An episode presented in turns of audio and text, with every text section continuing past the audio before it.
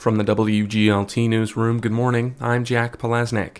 A long delayed plan to improve Fox Creek Road and replace a bridge there is back on track. On Monday, the Bloomington City Council okayed spending nearly half a million dollars for engineering and construction plans. City Manager Tim Gleason calls the project important for better connecting the city's east and west sides. Not just accessibility to the existing subdivision businesses uh, that are in that area, but we know that there's growth coming. So this is a huge project for the community. Gleason says construction on the $14.5 million project should begin this year, but he says the complicated work will be a multi year endeavor. The improved road will have five lanes plus a pathway for pedestrians and cyclists. A provost and executive vice president at Miami University in Ohio says she's ready to come back to Bloomington Normal. Elizabeth Mullenix is the third person announced as seeking Illinois State University's open presidential position. I'm not an alum, but I feel like one because I was here for 11 years and um, really had a, a, wonderful start to my career and have um, good friends who are in the audience, and it, it, it is wonderful to be back. Mullenix got her start at ISU in the late 1990s. She was a professor, associate theater department chair, and associate dean of the College of Fine Arts. She's one of four people seeking the presidency and the second so far to have a direct tie to ISU. The victim, who was shot and killed by police this weekend on Interstate 55 near Lexington, is 37 year old Trayvon C. Little of Springfield. That's according to the McLean County Coroner's Office. Illinois State Police are still conducting an internal investigation into what happened and say they will not release more information until it's done. What they have said is they got a call for shots fired Saturday afternoon. Troopers say they found two cars on the shoulder of the highway. Police say Little was shooting at one of the vehicles, and troopers exchanged gunfire. The coroner says the cause of death is multiple gunshot wounds. A toxicology report is pending. And the parent company of a Bloomington Normal nursing home says it will try to stay alive despite deep debt. Peterson Healthcare operates Bloomington Rehabilitation and Healthcare Center. The firm owes more than $55 million and is in the hands of a court appointed receiver. A report in McKnight's Long Term Care News indicates Peterson will try to restructure so it can afford to pay its bills. Peterson has 19 care facilities in receivership. I'm Jack Podlesnik, WGLT News. Support for WGLT comes from the Corporation for Public Broadcasting. The CPB's Community Service Grant helps WGLT bring you Morning Edition, All Things Considered, and more programming on which you depend for news, information, and entertainment. Additional support comes from WGLT listeners. This is 89.1 WGLT and WGLT.org. The 1A Book Club is back with You Dreamed of Empires by Alvaro Enrigue. It's been described as a colonial revenge fantasy. Alvaro joins us next time on 1A. I'm Jen White, host of 1A. Listen at 9 a.m. on WGLT Bloomington Normal's Public Radio.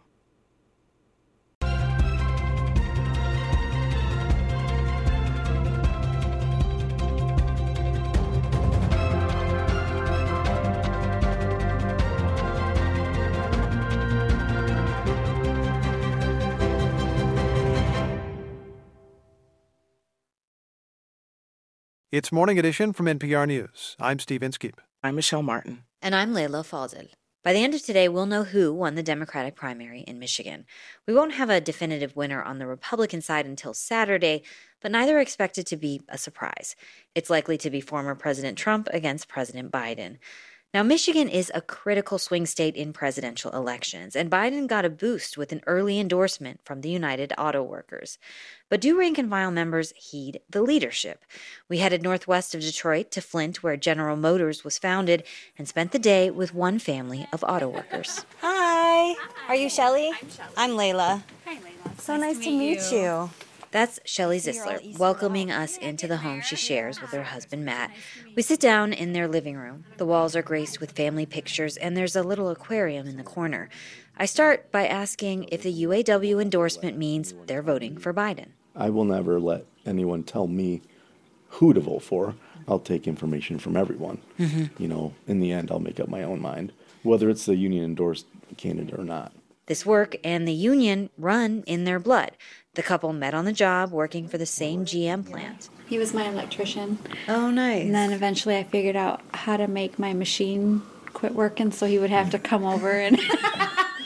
I knew it when she figured it out, but I didn't tell her not to do it anymore.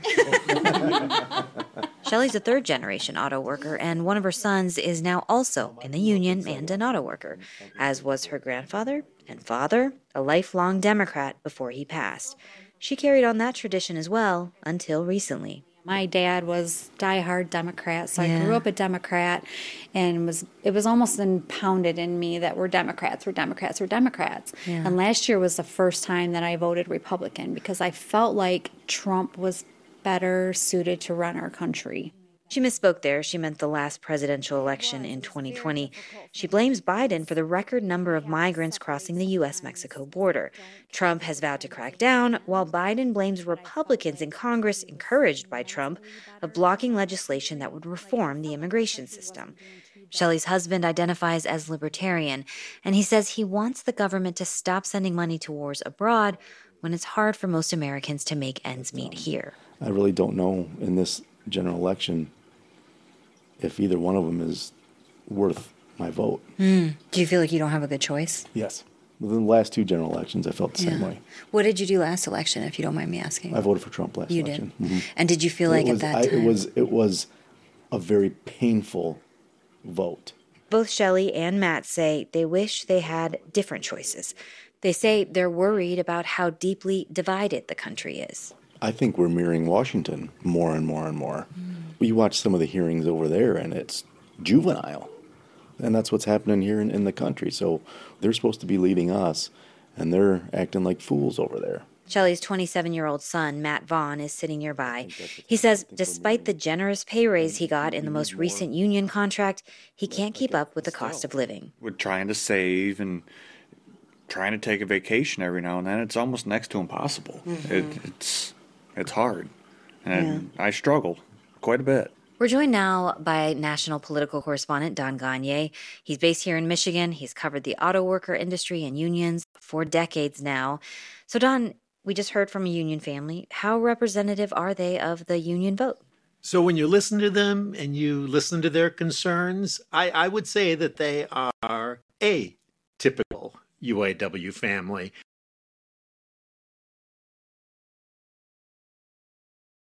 Are they of the union vote?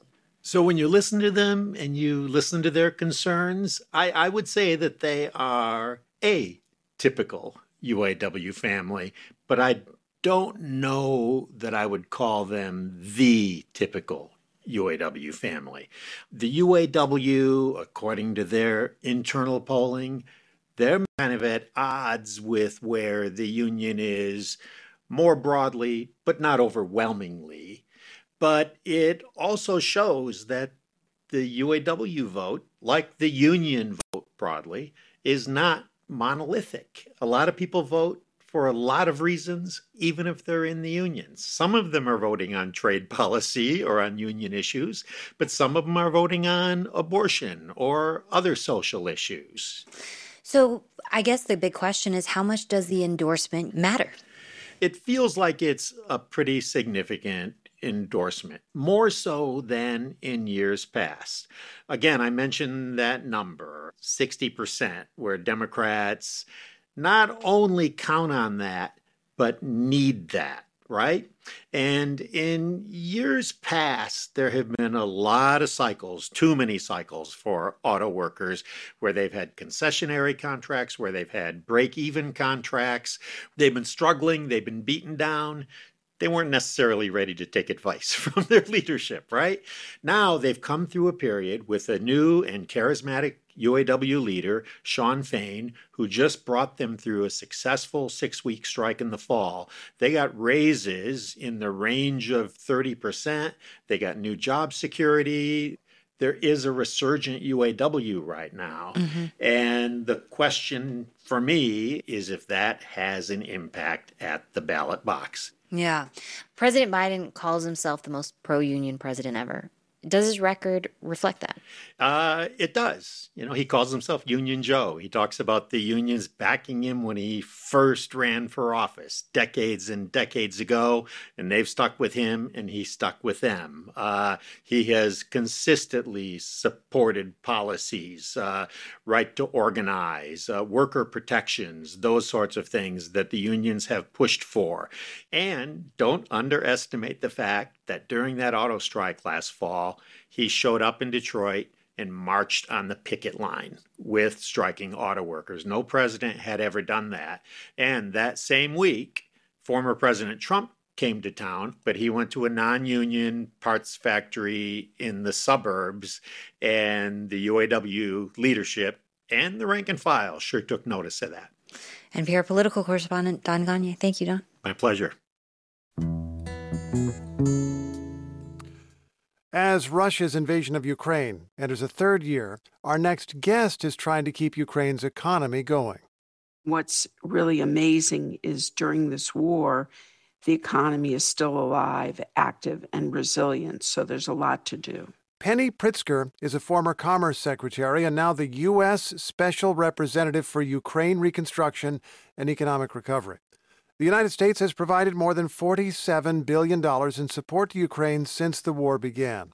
Now, Republicans in Congress are blocking more aid to resist Russia. A. Martinez asked Pritzker how she's working with American businesses and U.S. allies to help. There's a huge perception that the United States is doing all this work by itself, and that's not true. First of all, our allies have donated more money and more resources to Ukraine than we have.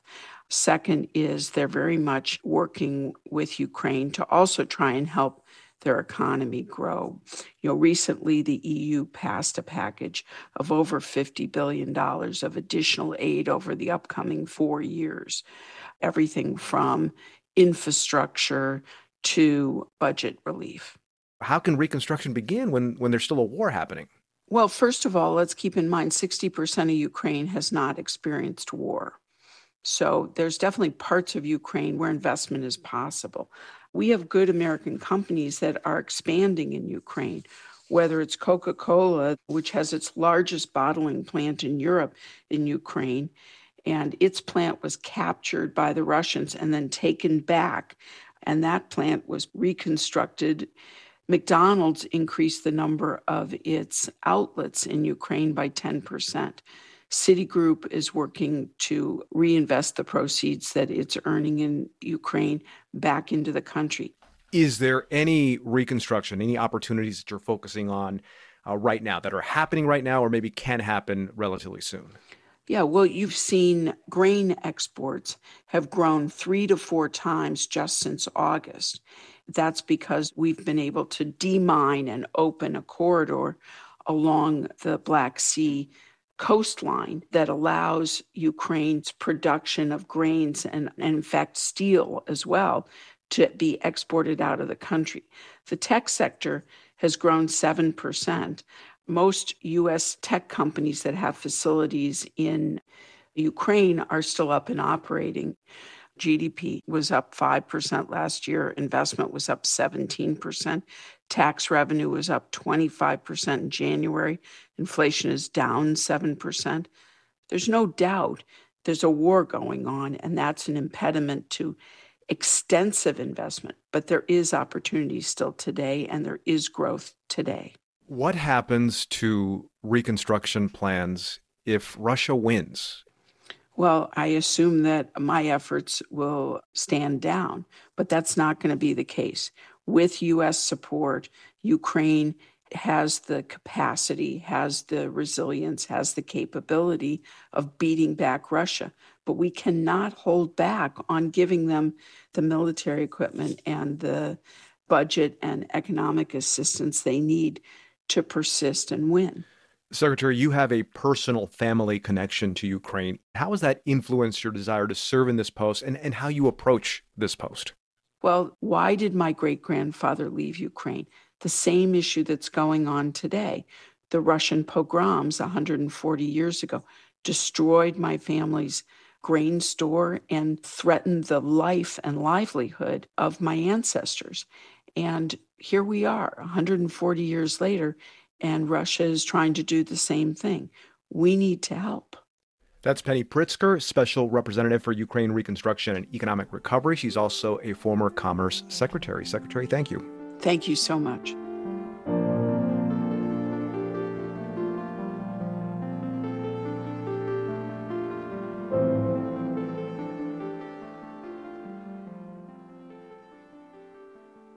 This is NPR News.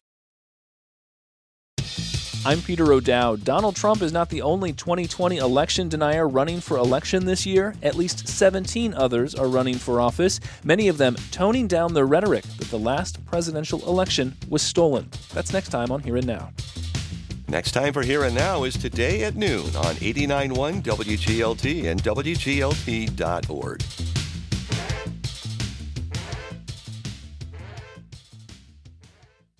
WGLT's Inside Art video series is talking to Bloomington Normal artists about their creative process. Our newest episode features concrete sculptor Ayana Zachary, who's a co founder of the Hanger Art Company and a contributor to the Sculpture Park near downtown Bloomington. I love the art community. I moved here to, to change my life, and I did. Watch Zachary create and every other episode of the Inside Art series on WGLT's YouTube channel. Find a link at WGLT.org. The NPR app cuts through the noise, bringing you local, national, and global coverage. No paywalls, no profits, no nonsense. Download it in your app store today. Go to npr.org slash app to listen to WGLT and NPR on your time. You'll never miss a thing by signing up for WGLT's email newsletter, Scoop. What you'll get is our best local stories. Year, the clinic lost its nonprofit status with the IRS after failing to file and a heads up about NPR specials and new podcasts. It's election night in New Hampshire. The state's 104 year old tradition continues. What you won't get is slammed with unnecessary emails. We only send when we've got something important to tell you. Subscribe now at WGLT.org/email. From the campus of Illinois State University, this is 89.1 WGLT Normal, part of the NPR network.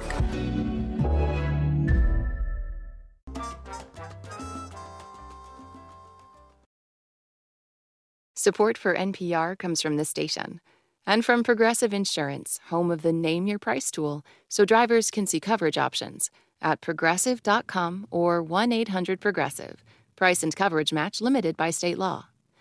From Procter & Gamble, maker of Align Probiotic, a daily supplement designed by gastroenterologists to help relieve occasional bloating, gas, and abdominal discomfort.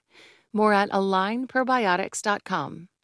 From Charles Schwab, offering investors choices like full-service wealth management, advice, investing, and trading on Thinkorswim. Learn more at schwab.com and from the William T. Grant Foundation, supporting research to improve the lives of young people at WTGrantFDN.org. It's Morning Edition from NPR News. I'm Steve Inskeep. And I'm Michelle Martin. On the app Cameo, you can pay a celebrity to record a personalized video. Often people want a birthday or holiday greeting, but sometimes these greetings are used to troll people. And lately, the app is being used for political propaganda by tricking the stars involved. NPR's Shannon Bond has this report. Last fall, a video appeared on TikTok titled An Urgent Appeal from Hollywood Stars to Maia Sandu. Sandu is the pro European president of Moldova and a frequent target of pro Russian political attacks. The video is bizarre. It shows a series of celebrities cheerfully addressing Sandu as Moldova's national anthem plays in the background. A message for Sandu. Hi, Sandu. It's Lindsay Lohan. Hello, Sandu. Sandu. Hi. That's action star Dolph Lundgren, Lindsay Lohan from Mean Girls, and Brian Baumgartner, who played Kevin on The Office. They're followed by several other celebrities. Then things get weirder. They all say the same phrase in very bad Russian. Here's Lundgren again. Dava eat ski nem Sandu. Which translates to let's get rid of Sandu. It turns out the stars were paid to make these videos through Cameo. Most of the actors didn't respond to my inquiries. But one, martial artist Mark Dacascos, was told the video was meant for a person named Sandu who was becoming a stuntwoman, his representative told me. Instead, the cameo videos were edited together and posted on TikTok and in pro Russian Telegram channels, getting hundreds of thousands of views. Researcher Victoria Olar at the Atlantic Council's Digital Forensic Research Lab spotted the video on TikTok and thought it seemed odd. The meaning of the messages they are delivering is different, you know, it doesn't match the vibe of the video. Attacks on Sandu are ramping up ahead of Moldova's presidential election this fall. Olar says this particular video is not just about discrediting Sandu, it's also about mocking Western celebrities as doing anything for money. It was just for fun for them. They openly said that it was a, a trick. Cameo says tricking performers goes against its rules. But it's not the first time the app has been abused this way. Last year, propagandists used Cameo videos to falsely depict celebrities urging Ukrainian President Volodymyr Zelensky to seek help for addiction. Shannon Bond, NPR News.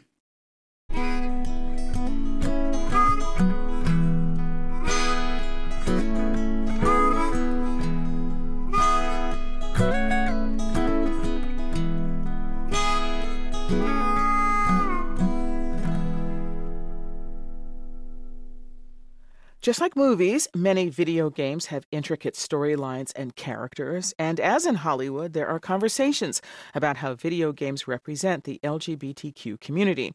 Less than 2% of all games feature LGBTQ characters or storylines, even though a study by Nielsen and the advocacy group GLAAD found that one in five American gamers identify that way. NPR's Katie Klein looked into the disparity. Veronica Ripley plays video games for a living, streaming for a live audience on Twitch. She created an online community for trans gamers called Transmission Gaming. She wanted trans people to have a safe place to play Overwatch, a multiplayer shooting game. It's difficult when you're trans to hop on voice chat with random people because you open yourself up to criticism or potential harassment. But according to GLAAD, the anti LGBTQ gamers are in the minority. Ripley said video games were critical in her understanding of gender. One game that made a big impact was The Sims you can make an avatar and explore what it's like to try on a different gender for a little while. Games that allow people to do that are some of the best games for queer folks, in my opinion. Ripley has a similar story to a growing number of gamers who identify as LGBTQ, which is 17% of people who game an hour or more a week and 19% of gamers who play 10 or more hours a week, according to that GLAAD study. Adrienne Shaw is one of the study's head researchers for decades now. Popular understandings of the gaming audience have made people really think it's a core small group of adolescent, cisgender, white heterosexual males playing video games, and it, that hasn't been true for a long time. And GLAAD says there's an idea among game developers and the public that audiences are more resistant to LGBTQ characters than they actually are. Here's Tristan Mara, GLAAD's head of research. The large majority of non LGBTQ gamers are not dissuaded by LGBTQ representation. It makes no difference in their likelihood to buy or play. Recently, there have been a handful of major games with prominent LGBTQ characters, like Ellie from The Last of Us, who's lesbian. I shouldn't have kissed you in front of all of those people. No, you were drunk. It's fine. Well, still, I just, I don't want you to think. No, I'm not reading into it or anything. Or the 2015 game Life is Strange, developed by Don't Nod Entertainment, where the main female characters, Max and Chloe, could end up together. You can afford to take chances whenever and whatever you want to try. For example, I dare you to kiss me. What? Michel Koch is the co creator of Life is Strange. He said Don't Nod started as an independent game studio, so they had creative control. And at a point, we needed funding, so we went to meet publishers. We got some feedbacks from some publishers that, oh no, this won't sell. We cannot publish this game, even if it looks cool. But they did find a major game studio that would take that chance. Square Enix published Life is Strange with no changes. They say it went on to have over 20 million players. But many companies are still reluctant, and Koch says in the end, video games are a business. Everybody is making calculation and wants to know the numbers, wants to know if there is too much risk by adding more LGBTQ themes or not. The risk is significant in overseas markets where that content could get a game banned if we were to release the game in Russia, for example, we wouldn't have been able to include this romance, this arc. GLAAD hopes their new data will encourage companies and maybe even the world to embrace LGBTQ representation in games. Katie Klein, NPR News, Washington.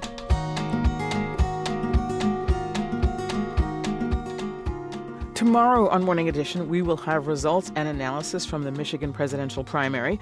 What could today's primary tell the presidential campaigns about their prospects for the general elections in the fall? To hear the story, listen to NPR on your smartphone, smart speaker, or on your radio.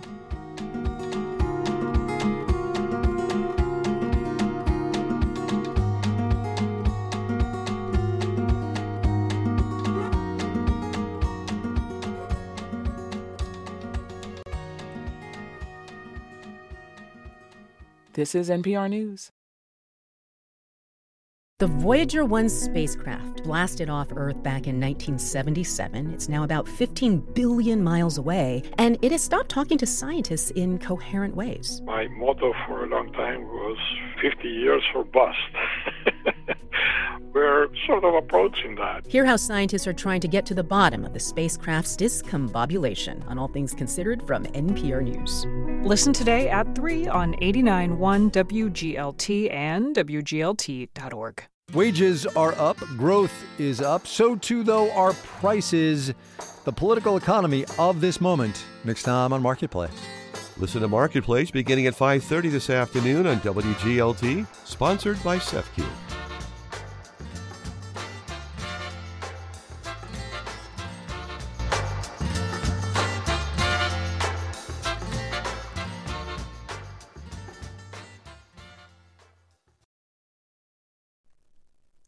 Live from NPR News in Washington, I'm Dave Mattingly. President Biden says an agreement for a temporary ceasefire between Israel and Hamas could be announced within days. My national security advisor tells me that we're close. We're close. It's not done yet. And my hope is by next Monday, we'll have a ceasefire. Biden was speaking to reporters yesterday in New York. This is presidential primary day in Michigan. President Biden is looking for another Democratic win in his reelection campaign. Former President Donald Trump is seeking another Republican victory following his win in Saturday's GOP primary in South Carolina. At the U.S. Supreme Court yesterday, justices appeared to cast doubt over state laws that could affect how big social media companies regulate content on their platforms. The laws were passed by legislatures in Florida and Texas after then President Trump was kicked off the platforms in response to the January 6th attack at the U.S. Capitol. NPR's Carrie Johnson has more. State officials in Texas and Florida said these big sites had been silencing conservative voices. They passed these laws after Trump was kicked off several platforms following the violence at the Capitol on January 6, 2021. And these laws bar the big platforms from discriminating against people because of their viewpoint. They also require sites to give individual explanations for blocking or booting people. This is NPR News.